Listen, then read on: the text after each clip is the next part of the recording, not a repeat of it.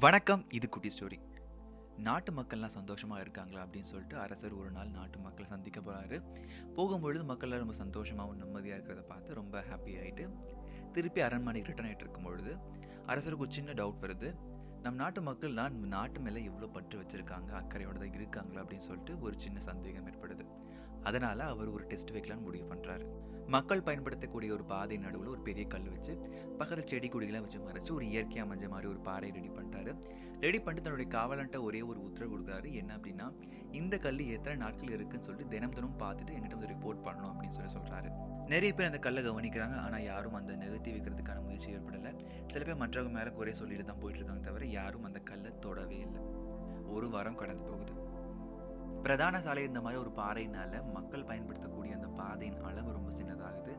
அதனால இந்த இடத்துல ரோட்டை கிராஸ் பண்ணக்கூடிய மக்கள் கூட்டம் ரொம்ப அதிகமாகுது. இதை பயன்படுத்தி வாடா ஏமச்சி வாழக்கா பஜ்ஜின்னு சொல்லிட்டு ஒரு பஜ்ஜி கடைக்காரர் கடைய போறாரு ஆனா அந்த கல் நவுத்த யாருமே முயற்சி பண்ணல. ஒரு மாசம் ஆகுது.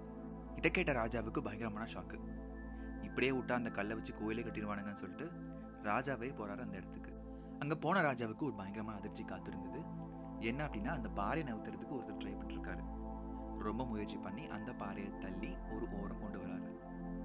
அந்த பாறைக்கடியில ஒரு பேக் இருக்கு. அந்த பேக்ல ஒரு லெட்டர் இருந்திருக்கு. என்ன அப்படின்னா இந்த பாறையை நகர்த்துறவங்களுக்கு மன்னரிடமிருந்து நூறு பொற்காசுகள் கொடுக்கப்படுகிறது அப்படின்னு சொல்லி எழுதியிருக்கு. அந்த பேக்ல நூறு பொற்காசுகளும் இருக்கு.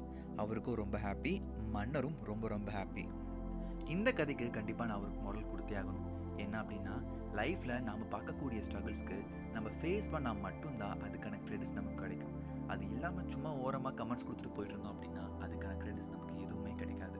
இந்த பாட்காஸ்ட் கண்டிப்பா உங்களுக்கு பிடிச்சிருக்கும் நம்புறேன். With this note I am signing off this is Satish